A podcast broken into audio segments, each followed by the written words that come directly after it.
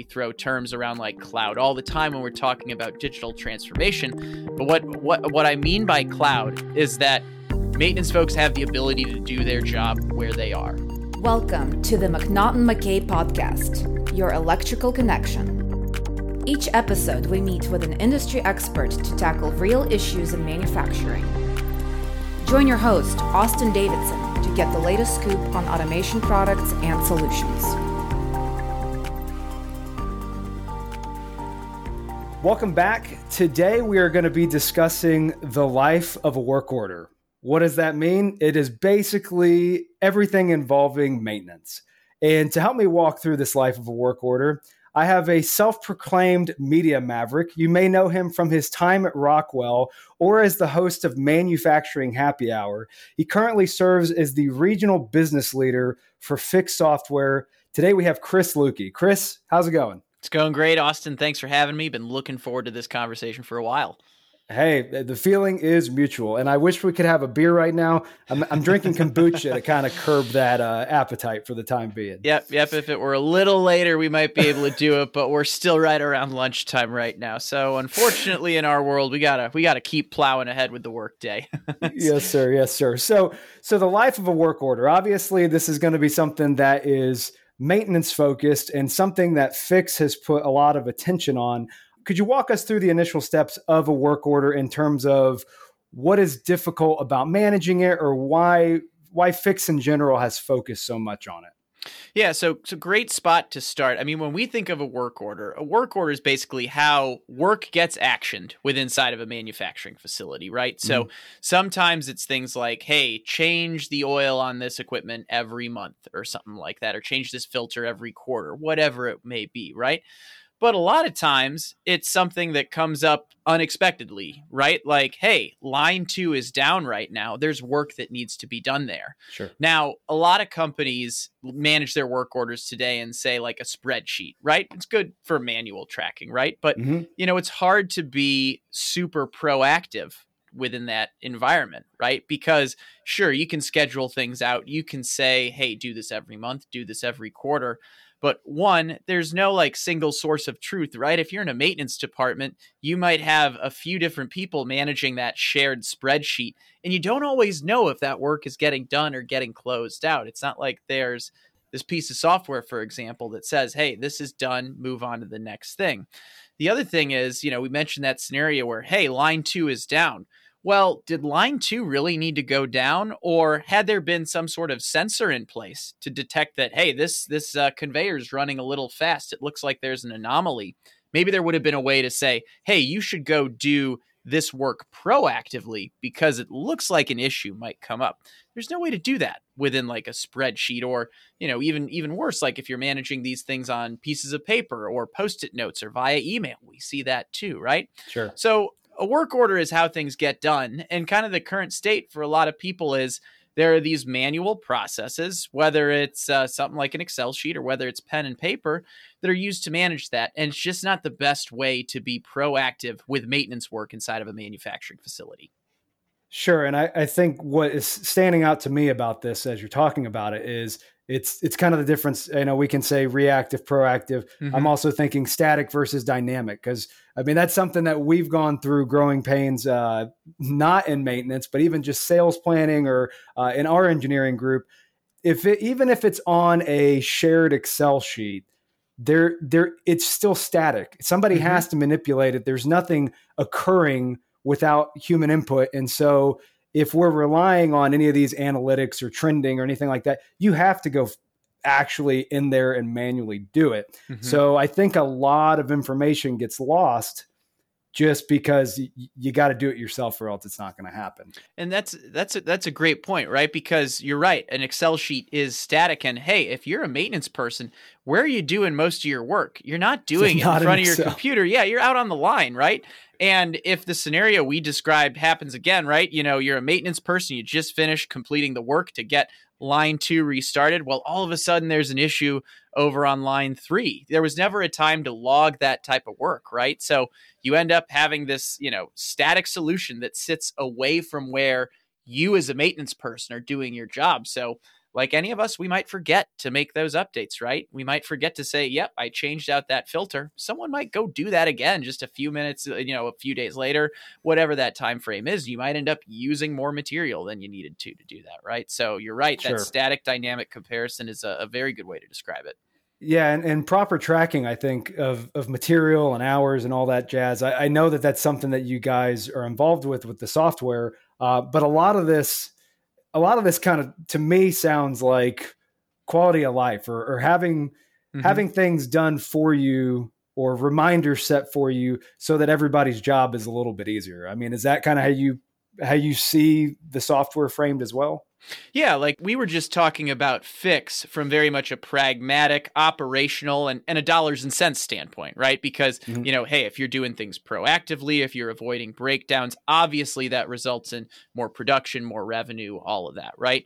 But we haven't really talked about the human element that that you were just hinting at with quality of life, right? Like I just think of my own life and I think back to my time when I was starting my career as an engineer working on on beer can lines and you know it's when when i am more proactive with the activities i'm doing when i feel like i have a plan when i feel like i can go into my day knowing uh, what i need to get done I, I just have this better sense of fulfillment i feel more relaxed because there's a plan and that's that's what a solution like a CMMS system can do, a computerized maintenance management system, right? When you get more proactive with your maintenance, like when you have something like Fiix, you end up making life easier for yourself as the maintenance person, for the maintenance manager, for the people running the department, because you just have a better sense of control over what's going on because you can address issues proactively and also you can make sure there is that single source of truth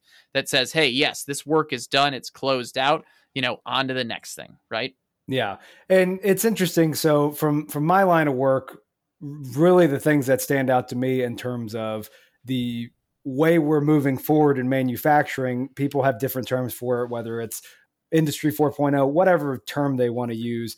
We're always discussing things that I almost feel like we we leave maintenance out a little bit. I mean, mm-hmm. we're really focused on what are the analytics we can get out of these sensors with IO-Link or what's all this extra information we can pull from the line. Yeah. And it seems like something that is always kind of focused on the controls engineer. I mean, even when we have these conversations, usually it just it seems like the target audience is not maintenance. Mm-hmm. um, and so obviously it's something that you guys have focused on quite a bit. Certainly you guys are not the first system right? So what what makes the difference or what what areas did you see other systems lack well, I think one, I'll, I'll, talk to the strengths of Fiix here. And we've kind of been hinting at this in the conversation, discussing hey, if you have a static spreadsheet, you got to go to the maintenance shop to make those mm-hmm. updates, right? But with a cloud based solution like Fiix software, if you're a maintenance person, you can start doing your job where you are by leveraging your phone, by leveraging a tablet that's out on the plant floor to start making those changes. With Fiix, let's say you're in the maintenance shop, right? And you get that notification on your computer saying, hey, there's some work that needs to be done over on the wrapper on line four, as an example, right? So you go out mm-hmm. to the wrapper, you take care of the work that needs to be done. Then you can just pick you you log in from your phone. You can say, "Hey, I completed this work. I used these parts to do it." and now the work order is closed out. I've closed it out. You can do it right there. That's where we've seen other CMMS solutions lack is because they don't have that cloud based capability. And I know we throw terms around like cloud all the time when we're talking about digital transformation. But what, what, what I mean by cloud is that maintenance folks have the ability to do their job where they are, right? When they complete work out on the plant floor, they can log the work they did and say it's completed while they're on that plant floor. They don't need to they don't need to think about going back to the maintenance shop anymore. And if I can take it a step further, what's even more powerful than that, there's more to the life of a work order than what we've talked about so far. That's just getting the work done. But when the work is done, chances are you probably had to use some belts or you had to use some parts to make the repair. Sure. You probably had to swap out some stuff. Well, in a static world, you have to go walk to the purchasing department, say, "Hey, we we use these parts. We need to order more." You need to go to your storeroom to say, "Hey, we use these parts." You might want to check inventory to see if we have them. How many times do you think people forget to do that, right? That's what really sets Fiix apart, right? It's maintenance folks can do their job where they need to. And then there are all these tie ins with other systems, right? So all of a sudden, it's not just maintenance that benefits, but hey, purchasing, storeroom, they all get notified when work gets done as well based on Fiix's integrated capabilities. Sure. And I mean, eh, I still think quality of life is a good way to explain that. But mm-hmm. I think if you think about any other piece of technology, I mean, even online calendars and stuff like that, how how we were able to find time to yeah. meet up and record this, there's a lot of things that technology allows you to kind of not have to use brain power for, for mm-hmm. lack of a better term, mm-hmm. and that allows you to focus on other things. So you know, maybe maybe things are a little bit easier because hopefully we've done some preventative maintenance and things are not coming up short notice on us uh, as uh, you know things are still going to happen i understand that but the other thing that you mentioned is digital transformation so i see this as an interesting comparison between like when i'm discussing iolink and all these other different softwares or communication protocols or whatever that allow us to get more information and, and make this push to the manufacturing floor of the future as as much as anybody wants to do it, I don't really foresee a plant floor that has zero personnel. I mean, you're always going to have to have somebody, I'm imagining. And I think maintenance is probably high up there on the list. They're always going to be around. You have to maintain these machines. So, I mean, do you see this as a way to help ease customers into this digital transformation? Maybe if they were apprehensive about the IO-Links of the world? Yeah, and in fact, I'd even go as far as to say it's one of the easiest ways to ease into digital transformation. Because a couple points that I'd like to highlight before I kind of go that direction is, you know, you mentioned that we're always going to need people, right? The reality is we can't find the people we need today, right? And there's yeah, a there's a for hire sign outside of every company right now looking for people to join their maintenance teams, right? So this can provide some relief to teams that haven't been able to hire that fifth or sixth maintenance person we don't need to worry about automation or digital tools taking jobs anytime soon. We can't even fill the jobs that are out there right now. Um, so that's the first thing I'll say. When yeah. it comes to digital transformation, right? And, and, and you know what I do at Manufacturing Happy Hour, the podcast that I run, is I try to go beyond the buzzwords and really talk practical about it because we use the word in you know industry 4.0 connected enterprise digital transformation we use it all the time but what does it really mean and i think not only is Fiix and cmms a really easy way to illustrate that but it's also a really easy way to get started. We've been talking about digital transformation this whole interview, Auston. Like, yeah. we're talking about taking a manual tool, a spreadsheet, a piece of paper to write your work orders on, whatever it is.